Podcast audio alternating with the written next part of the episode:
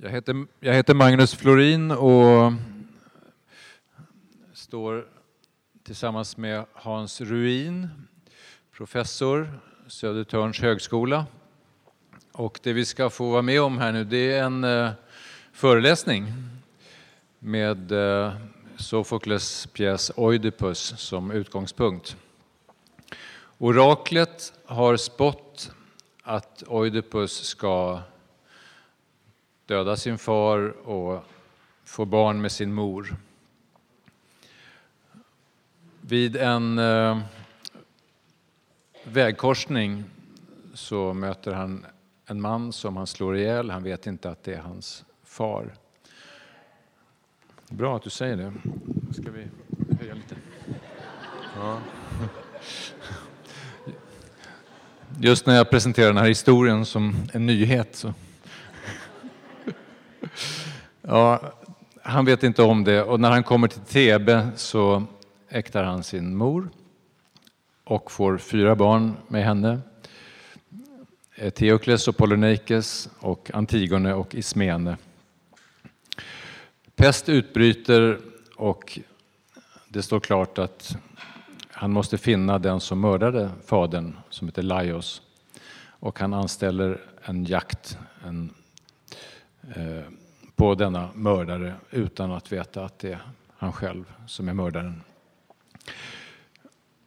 Hans Ruin som ska tala och föreläsa eh, är filosof och om jag säger filosof vid Södertörns högskola så är det faktiskt också så att du Hans, du grundade filosofiämnet vid Södertörns högskola.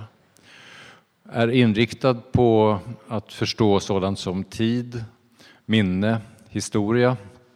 De där orden som vi gärna svänger oss med. Som, och en filosof söker då inte efter den exakta definitionen som ska göra ordböcker enklare utan snarare komplicera saker och ting. Och det ska vi få vara med om nu, för att Oidipus är ju liksom Antigone väldigt mycket filosofernas dramatik. Det där med vägkorsningen, vad som hände där. Nu är det så här att Andreas Rotlin Svensson, skådespelaren, skulle vara med och läsa några bitar som Hans Orin förhåller sig till. Så hörde Andreas av sig för någon timme sedan och sa att han på grund av trafikhinder hade fått, eh, det var omöjligt för honom att hinna hit. Det var, han satt fast i en bilkö som aldrig rörde på sig. Jag tänkte på den här vägkorsningen då. Och då så eh, talade jag med Hans som tyckte att då kunde väl jag läsa de där citaten. Och det slog jag till på, så jag kommer att vara med. Men vi lämnar över ordet till Hans nu.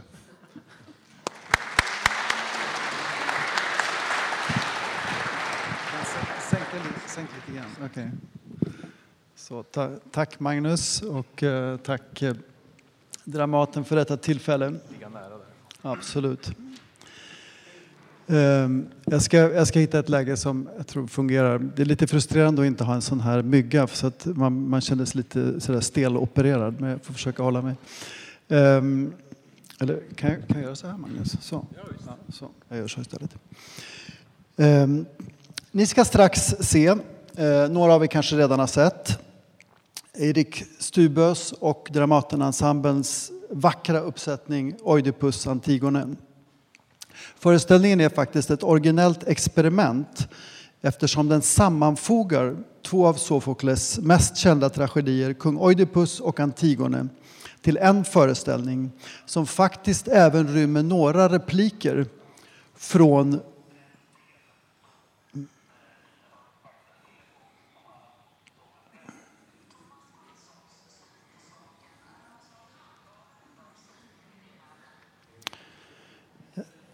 Förutom att ha klippt ihop eh, Antigone och kung Oidipus så rymmer den faktiskt några repliker från den tredje dramat i vad man kan säga är den tebanska trilogin som Sofokles skrev, Oidipus i Kolonos.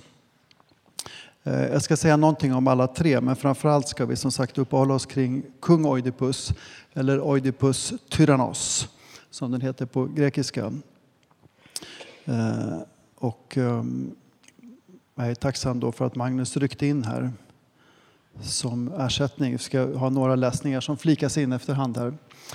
Ehm, I tisdag så satt Magnus och jag här eh, eh, tillsammans med ehm, Maria Saloma som spelar en av tjänarna eh, och Cecilia Sjöholm som är en kollega till mig på Södertörns högskola som också kommer hit och pratar om några veckor om Antigone.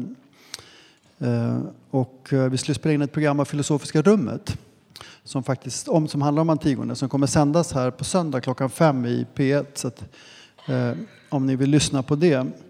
Och eh, vår diskussion inledningsvis handlade då om det här eh, märkliga faktumet att de här texterna som är så oerhört gamla, alltså de är skrivna för 2 500 år sedan, hur de fortfarande kan träffa oss så djupt.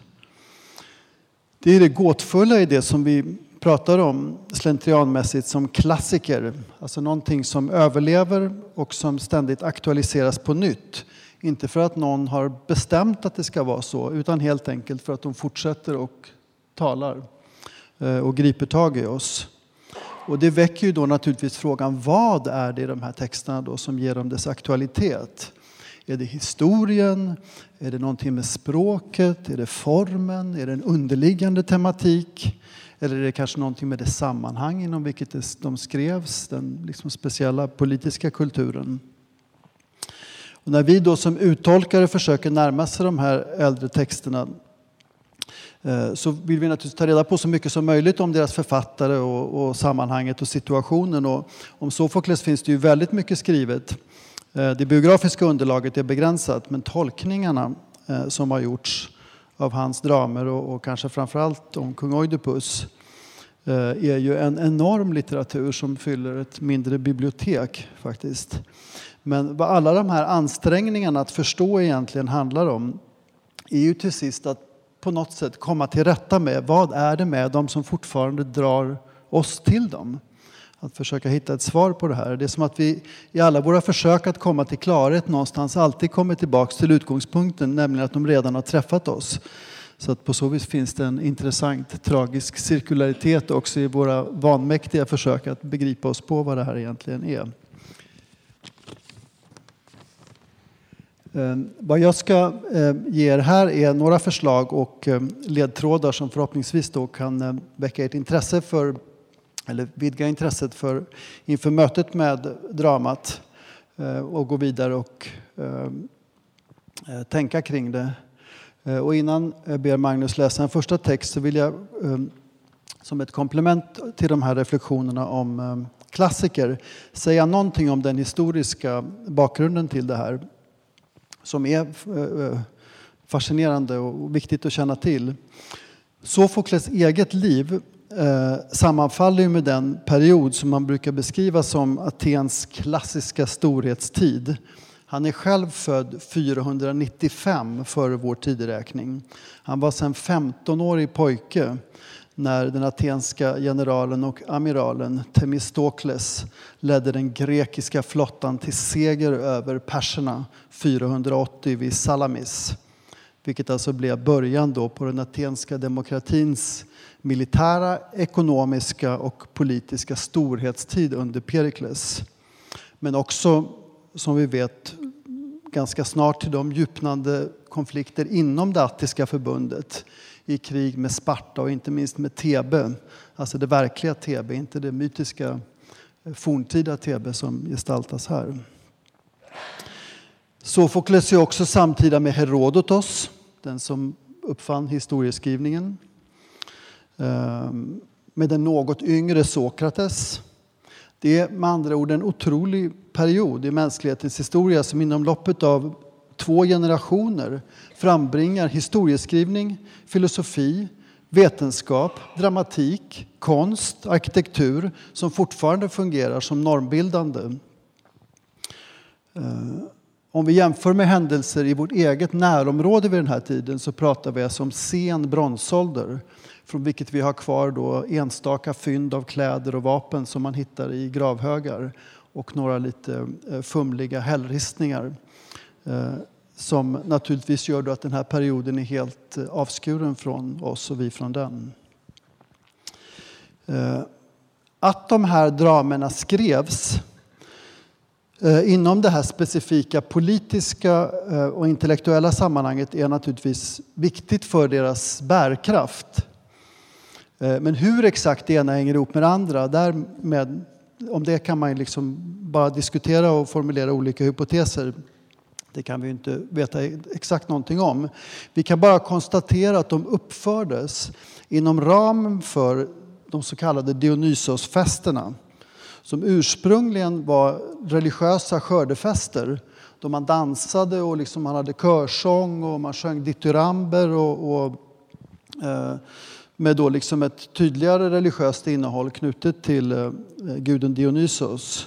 Och ur de här festligheterna då så växer eh, det tragiska dramat fram gradvis med sina gestalter och liksom kören får sin plats. Och det man tävlade med under de här eh, festerna var då fyra skådespel som man ställde upp med. Eh, ett, tre tragedier och ett satyrspel som är föregångare till komedin som sen eh, kommer lite senare, men under samma period. Som hade en mer så att säga, burlesk, komisk och också ljus karaktär. Eh, så att Sofokles skrev också sådana. Vi känner till ett av dem är fragmentariskt bevarat. Men eh, de texter vi har av honom är alla fullständiga i alla tragedier. Mm. Och, eh, och det här var alltså ingen högkultur, i vår, alltså vad ska vara elitkultur i vår mening, utan det här var jättelika fester. De av er som har sökt Aten, numera, man kan ju se den här fantastiska Dionysos-teatern som ligger där under Akropolis, där man hade plats för 15 000 personer som kunde sitta. Så det var enorma och med, med fantastiska byggnationer där, där en skådespelares röst kunde då eh, tala till så många samtidigt. Och man hade en stark röst, vilket Sofokles anses inte ha haft. Vilket gjorde att han då fick ge upp skådespelarambitioner och istället bli författare. När det gäller kung Oidipus tillkomst så vet vi inte exakt när den skrevs. För vissa av dramerna så finns det årtal. Vi vet inte heller tillsammans med vilka andra tragiska skådespel den tävlade eller för den delen vilket satyrspel. Men låt oss anta någon gång i mitten på 400-talet före vår tideräkning. Det vi vet från antika källor är att Sofokles ska ha skrivit minst 120 dramer varav då ett, ett eh, större antal satyrspel också. Och av dem återstår alltså idag sju som ganska snabbt blev det som man valde ut som en slags förebildlig, lite mindre kanon som användes då i, i, i, i olika sammanhang. Och det är de som sedan har traderats vidare. Bland de andra som inte uppförs så ofta finns till exempel Aias och Elektra som finns intakta. Mm. Ehm, och eh, ja, med den bakgrunden tycker jag att vi tar och lyssnar på den första läsningen där kungen framträder fortfarande i sin fulla, stolta skepnad.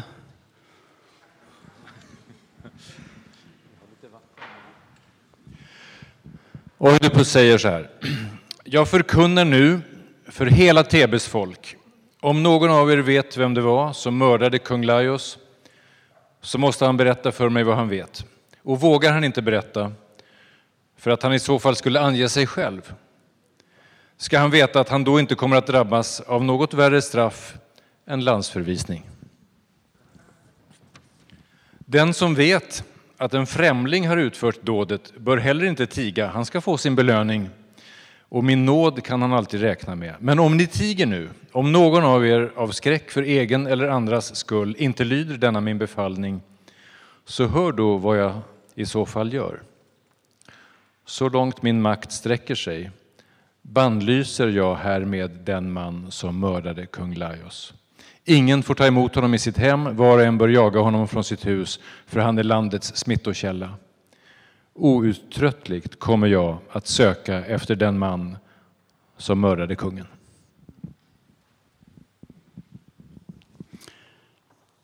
Vem är egentligen Oidipus? Magnus gav oss en kort inledning här. När dramat börjar är han ju hjälten. Han har löst Sfinxens gåta, den sfinx som terroriserade Thebe och räddat staden. Och när då sjukdom på nytt drabbar den så är det han som tar sig an situationen. Ställd inför den här upplysningen att olyckan bottnar i det faktum att Laios mördare fortfarande går ostraffad och dessutom befinner sig i Thebe sätter han igång sin undersökning. På sin svåger Kreons eh, förslag så kallar han till sig den blinde siaren Teiresias för att be honom om råd.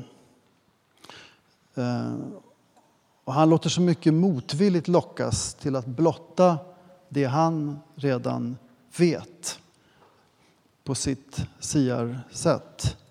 Nämligen det förfärliga att det är Oidipus själv som är mördaren.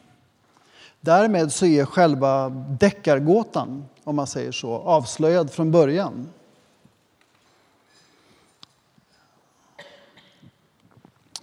Det vi får bevittna är den process genom vilket det som redan har uppenbarats uppenbaras också för huvudpersonen som motvilligt leds dit av sin egen ansträngning. Först avvisar han naturligtvis den här hypotesen som en skymf. Han misstänker Kreon för att han i själva verket vill kuppa mot honom och eh, försöker till och med säga att han ska drabbas av dödsstraff. Men i takt med att Oidipus samlar vittnesmålen om hur det egentligen gick till när Laios mördades så inser att den här händelsen faktiskt liknar någonting han själv varit med om. Då han slog ihjäl en man som han inte visste vem det var men som skymfade honom på, på vägen där han kom gående. Den gången hade Oidipus lämnat sin egen födelsestad för att han hade fått samma spådom, nämligen att han skulle döda sin far och äkta sin mor. Så att det är för att fly undan sitt öde som han istället närmar sig det.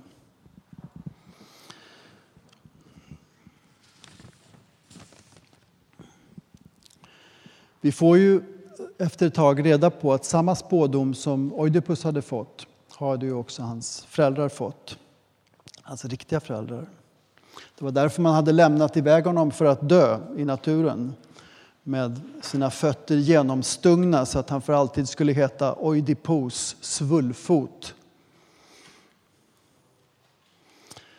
Men den tjänare som han hade bett om hjälp med detta hade gripits av förbarmande med barnet och lämnat honom vidare till en man som tjänade i det andra kungaparets hushåll. Så visade det sig alltså att båda parter varit medvetna om vad ödet förberett. Att alla aktivt försökt undvika det bara för att likväl fullborda det. Försöket att undslippa sitt öde innebär att man hamnar där. Bundenhet ersätts av frihet som i sin tur leder till bundenhet. Och nu kanske de av er som händelsevis inte hade dramat aktuellt för er tycker att jag har spoilat historien, som man säger genom att så detaljerat återberätta den.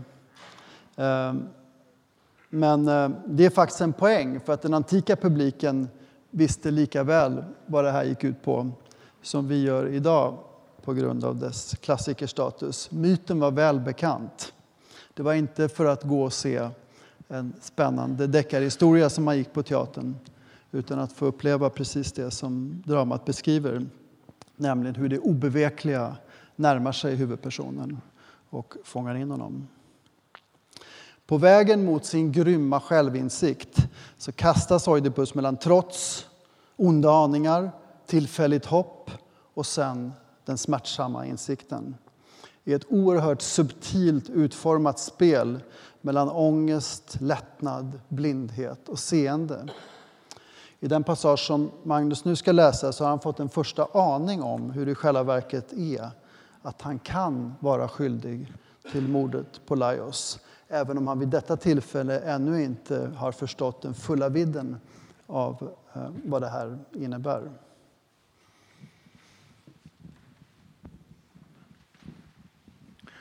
Och det ironiska är att han talar till... Det börjar med du, nu ska du få höra hela sanningen. Och det ironiska är att han talar till, till Jokaste som är både hans hustru och mor. Nu ska du få höra hela sanningen. När jag kom fram till vägskälet mötte jag en man som i allt liknade den du beskrev. Han färdades i en vagn och försökte med våld tvinga mig av vägen. I vrede slog han mig med sin dubbelpiska. Det fick han betala och med ränta. För jag slog honom så hårt med min stav att han huvudstupa föll ner från vagnen. Och sen dödade jag de andra i hans följe. Och om nu denne man har något med kung Laios att göra, finns det då någon mer bortglömd av gudarna än den som står framför dig nu? Honom får ingen landsman eller främling komma nära, inte tala med, bara jaga bort från hus och hem. Och vem är det då som har gett honom denna lott? Han själv och ingen annan. Ska jag, som bara ville undkomma mitt öde, aldrig få se de mina och mitt land igen? Tänk om siarens ord kommer att besannas. Måtte jag aldrig, aldrig få se den dagen randas. Hellre lämnar jag detta jordeliv än att något sådant ska få ske. Sen hoppar vi fram ett, eh, ett stycke eh, tills eh, den mer fullständiga bilden uppenbarar sig. Fyra rader. Då är allting uppenbarat. Fördömd föddes jag till att bli min fars död och gå i brudsäng med min egen mor. För sista gången ser jag solens ljus. Så går han. Körens eh, kommentar till den här insikten lyder som följer. Ni dödliga, vad ska jag kalla det liv som är ert? En skugga blott, ett intet. Vad är lyckan mer än en jäckande bild, ett sken dömt att snarligen slockna?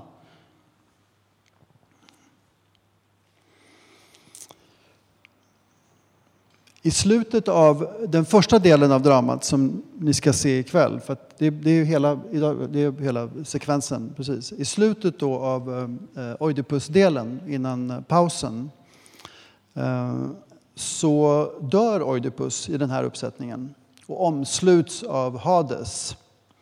Det här slutet är i själva verket hämtat från den tredje dramat i trilogin, Oidipus i Kolonos Eh, som alltså Sofokles skriver sent i livet. Det sista han gör, han får aldrig se det uppfört, det uppförs postumt. Ehm, själva ursprungsdramat Kung Oidipus slutar inte med kungens död utan just med hans fullständiga fall och förödmjukelse. I originaltexten så sjunger då kören om hur han som steg så högt en människa med högsta makt och förmåga, en alltigenom avundsvärd person, nu ligger krossad av ödet. Och de sista raderna i originaltexten lyder så här. När vi håller vakt och inväntar slutet så kan vi se att ingen människa är lycklig innan hon dör, befriad från sina smärtor till sist. Denna djupt pessimistiska ton genomsyrar också det sista dramat, alltså Oidipus i Kolonos, som här är diskret inklippt som sagt. Så att, att lägga samman dem är inget, absolut inget övergrepp mot eh, den djupare innebörden. Eh, men om Oidipus i Kolonos i någon mening låter publiken uppleva en slags försonande stämning för att det är en gammal blind man där som går till sin död. Det finns någonting, en slags sådär, liksom höstklang på något sätt över, över den Eh, Eh, dramat så står vi alltså här i kung Oidipus inför en situation där en människa eh, störtats fullständigt i fördärvet, till synes nästan helt utan skuld. Och det väcker då frågan varför straffas Oidipus så hårt? Kören talar om en härskare som visade förmätenhet. Men i vilken mån har han egentligen själv syndat? Vi kan ju jämföra honom med Kreon. Eh, som då i, alltså Kreon som han dyker upp i Antigone, inte den här lite snällare och, och, och eh, liksom sympatiska Kreon i, i Kung Oidipus här i första akten här ikväll. Kreon i Antigone är en människa som alldeles uppenbart går för långt. Han vill göra rätt, han vill vara rättrådig, han vill vara en god politiker som håller sig till lagen och konstitutionen. En, liksom en, en, en, en bra, sträng statstjänsteman helt enkelt. Som inte låter sig mutas av, av känslor. Men han går ju för långt. Han, han drabbas av en slags lagens hybris. Så att, att han straffas så grymt har ändå en slags inre logik. På samma sätt som Antigone i all sitt hjältemod också är en oresonlig människa. Så att i andra delen av dramat så är det som att man kan förstå det, som, att det finns en tes att människor som inte kan visa besinning och liksom tänka efter och se den andres perspektiv kommer det att gå illa för. Men eh, det här passar ju inte på Oidipus. Det är inte uppenbart att han överskridit något mått. Han försöker ju tvärtom undvika sitt öde. Och då leds vi tillbaka till frågan, vad är egentligen det här dramas idé och ärende? Och hur kommer det sig att det kan tala så djupt till oss? Världen är ju full av moralistiska skådespel. Alltifrån liksom, eh, senantika kopior och romerska och, liksom, och dåliga tragedier som skrivs under 1600-talet när man plockar upp den här genren igen. Eh, som ingen människa bryr sig om längre men eh, som kanske är mer psykologiskt logiska men som ändå inte har kraften i kung Oidipus. Hur kommer det sig att vi fascineras, att de fascineras och att vi fascineras av en människa som utan skuld slits i stycken av sitt öde? Ibland har man ställt den här frågan som en fråga till, rakt till de här grek, attiska grekerna. Hur kunde de här människorna, som så stolt hade besegrat sina fiender i strid, som vunnit sin frihet och sin självständighet, som blev ett dominerande folk i hela sin region, som under den här perioden åtminstone överglänste alla, som uppfann demokratin, filosofin, historia, vetenskap, som förde konsterna till nya höjder. Hur kunde de också uppfinna tragedin? Alltså hur var det möjligt att någonting som är en sån avancerad och krävande tankeform i dramer som skrevs för en publik som till stora delar bestod av analfabeter, av hantverkare, fiskare, bönder som inte smickrar sina åhörare genom att låta dem njuta av hur det onda förstörs av det goda och hur hjältar till slut finner berömmelse och kärlek i slutet vilket ju är vår populärkulturella norm idag, till leda upprepad på nytt och på nytt. Hur kunde de hitta estetisk tillfredsställelse i att se bra människor gå under? Nästan som en läxa. Som för att påminna sig om sin egen ändlighet och om livets tillkortakommanden. Och hur kunde de som man alltid förknippat i så hög grad med ljus och upplysning och klarhet ha en sån fundamental dragning till det mörka. Under en kort period, det rör sig bara om ett par århundraden, så blomstrar den här märkliga världen för att sedan uppslukas av andra historiska krafter som i hög grad skulle ta över deras estetiska och även politiska landvinningar. Men det som de lämnade efter sig i skrift och det som de lämnade efter sig i sten med det så har de ändå säkrat sig en plats i mänsklighetens minne som det faktiskt är svårt att tänka sig att det någonsin kommer försvinna så länge det finns någonting som påminner om mänsklighet eh, så som vi känner den. De här grekerna är enormt fascinerande. Eh, det är som att vi inte kommer runt dem. Det är som att de under den här korta perioden lyckades spänna en båge över sig själva ett tak som vi liksom, som bäst kan kanske slå huvudet i och se en spegel, se oss själva speglade i, men vi kommer liksom inte runt dem. Om vi vill förstå hur de själva såg på de här dramerna, hur de upplevde dem, eh, så finns det inte mycket att gå på. Alltså det finns ingen samtida teaterrecensioner kvar, inga liksom dagboksblad som berättar om hur det var att gå på se Sofokles på Dionysosteatern. Eh, vad vi har är en traktat som är skriven ungefär hundra år senare av Aristoteles. En, en, en nästan helt bevarad eh, utredning av eh, om diktkonsten, hans poetik. Där har Aristoteles en för hans del karaktäristiskt torr och analytisk utredning av vad det här med tragedi och det tragiska dramat är. Och hans definition av tragedin är värd att upprepas. Eh, inte minst för att de fängslat och fascinerat folk under två årtusenden som försökte att förstå det här. Aristoteles skriver så här. Tragedi är framställningen av en handling som förtjänar vårt intresse. Fullständig i sig själv och med en viss höjd, skriven på ett konstfullt språk och framställd genom handlingar, inte genom berättelse. Och genom att uppväcka medlidande och fruktan så åstadkommer de en rening av dessa känslor. En rening. Aristoteles begrepp är katarsis. Alltså samma ord som vi använder än idag för att beskriva en befriande känsla. Hur exakt man ska förstå den här aristoteliska katarsis-idén är en stridsfråga i sig inom antikvetenskap och poetik. Men att han redan här pekar på dramat som att det har att göra med en viss affektiv rening ger ändå en fingervisning om hur de såg på det som de var med om. Och kanske är det så att i den här tanken om rening så pekar också dramat tillbaka mot sitt eget dunklare ursprung i religiösa riter som också inbegrep offer. Förutom det så betonar Aristoteles att en bra tragedi måste ha två avgörande moment. Det ska finnas en vändpunkt, en peripeti, och det ska finnas ett ögonblick av igenkännande, anagnorisis. Det öde som har blivit ens eget ska liksom träffa en själv.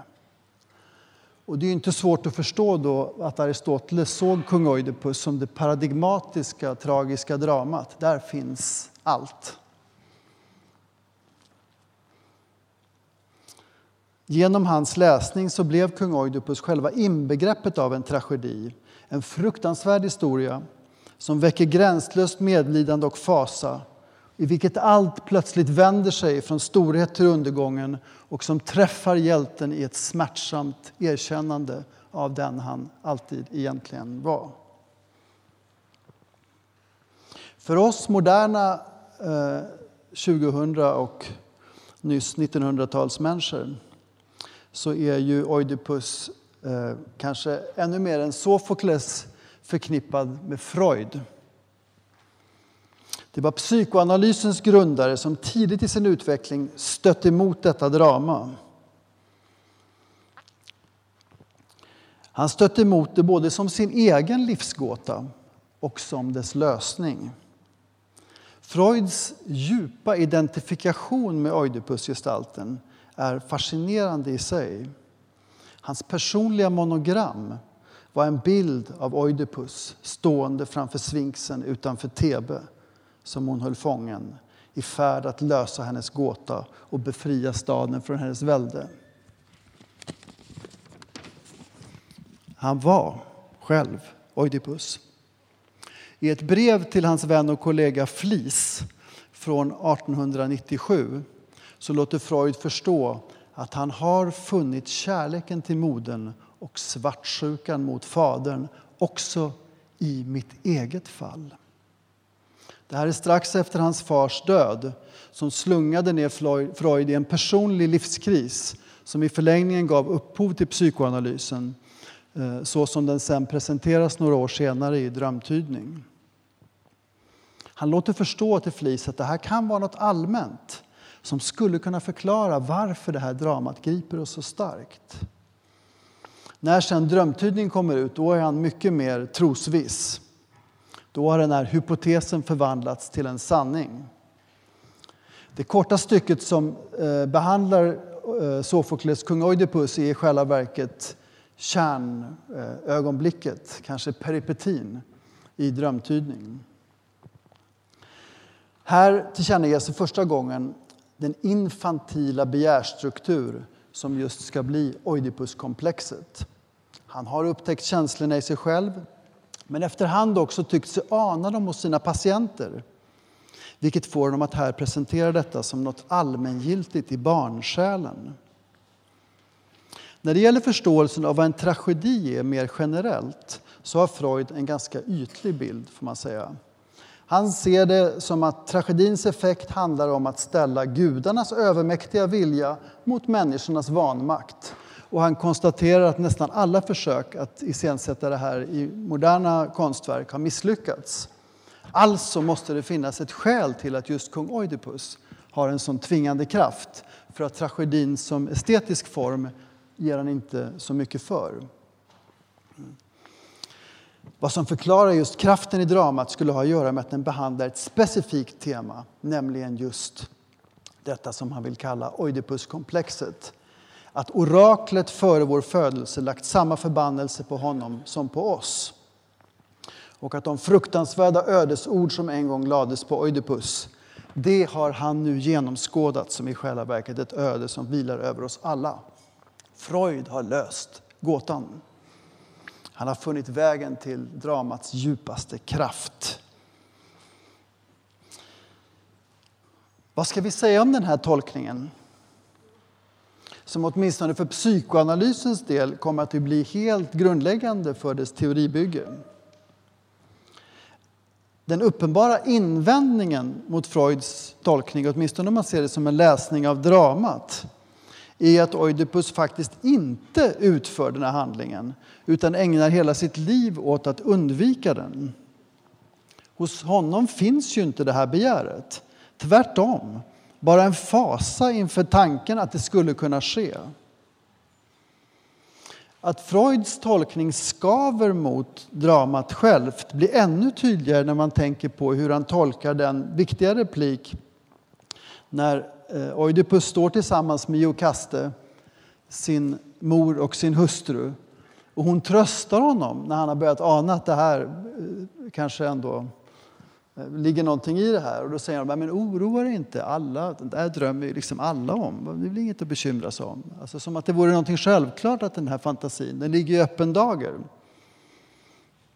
Och för Freud blir det här ett belägg för att fantasin då är ett allmängiltigt sån här tanke och begärsinnehåll.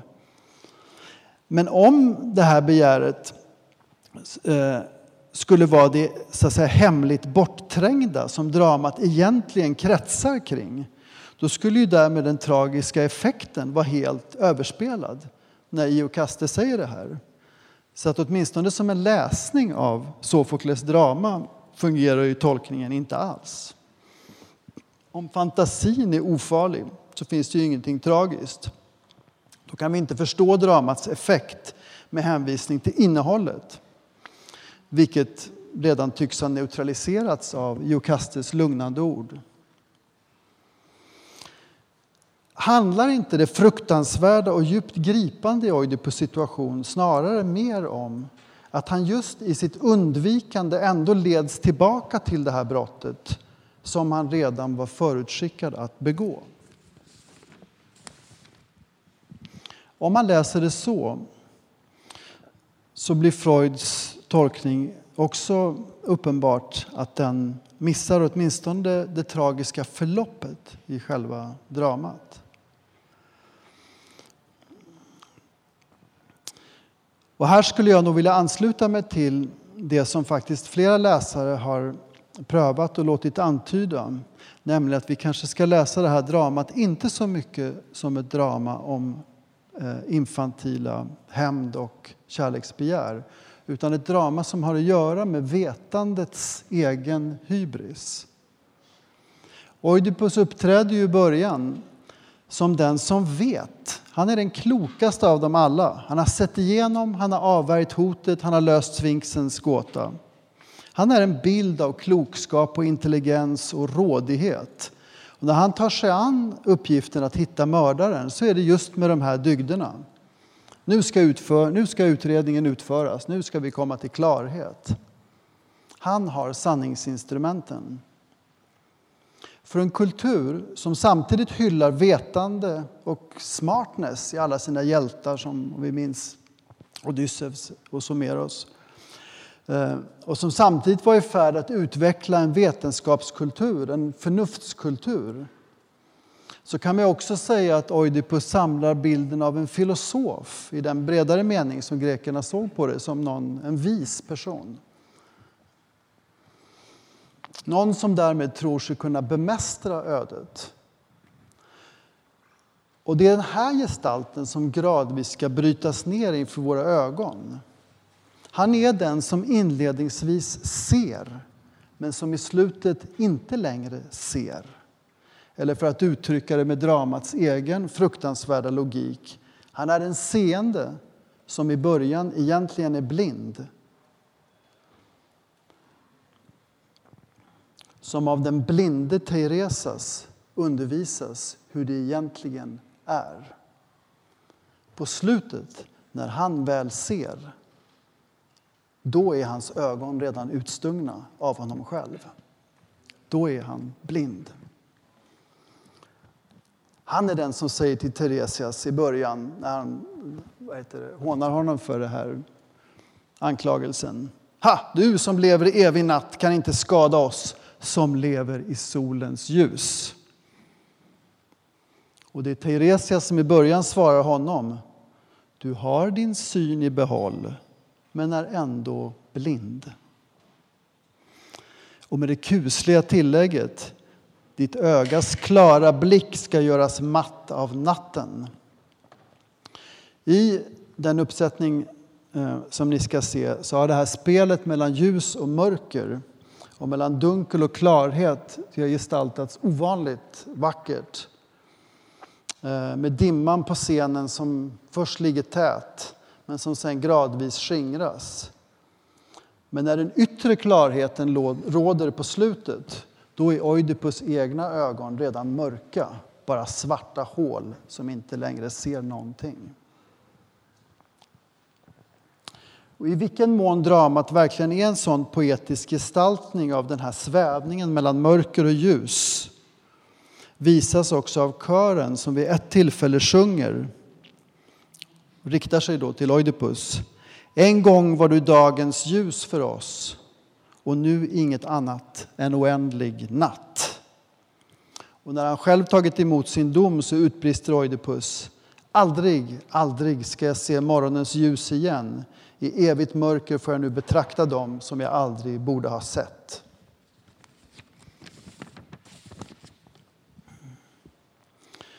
Om vi har den här ljus-mörker-tematiken för ögonen så tror jag vi kan ana den antika tragiska affektens underliggande kraft i just den här korsställningen av det omöjliga i termer av liv, död och ljus och mörker som kanske också bottnande i Dionysos-mysterierna. Även om Antigone är ett drama med en annan tematik, en tydligare tematik om man så vill, eftersom det där handlar, som, som vi nyss sa, om två oresonliga människor som var för sig står för någonting som de menar är rätt men om vilket de inte kan kompromissa så finns också den här undertonen där. Som när Antigone, ljusgestalten på sätt och vis, hon som stiger fram och liksom trotsar och inte låter sig böjas. När hon är på väg ner i underjorden, ner i mörkret också säger Aldrig mer ska jag få se solfacklans heliga öga.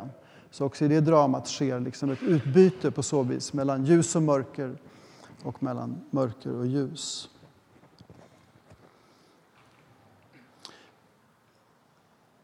Vi kommer till sista stycket här och sen ska vi lyssna på en liten läsning.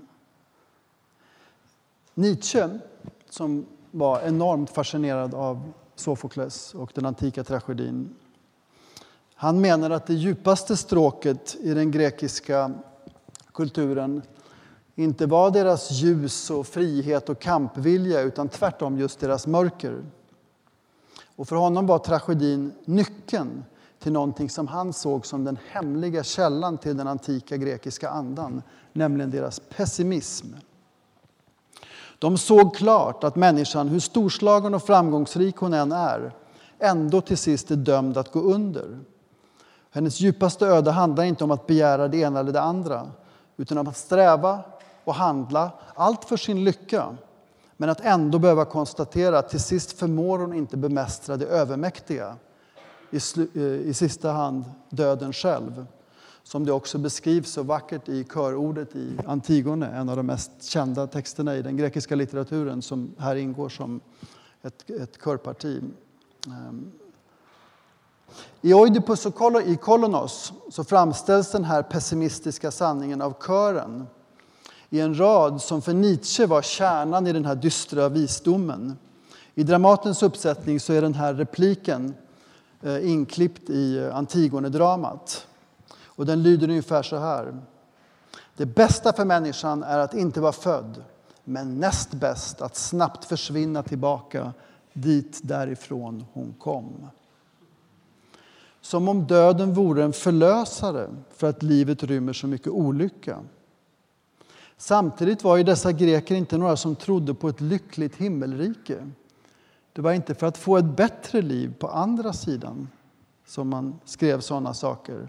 Det finns ingen idé om att världen är liksom en, en, eh, eh något slags eh, fängelse eller kroppen ett fängelse som vi en dag ska slippa undan. Det är här det pågår. Och ändå så är det en plats där den slutgiltiga segern inte är möjlig. Och vi avslutar med att lyssna på rader, några rader här från slutet.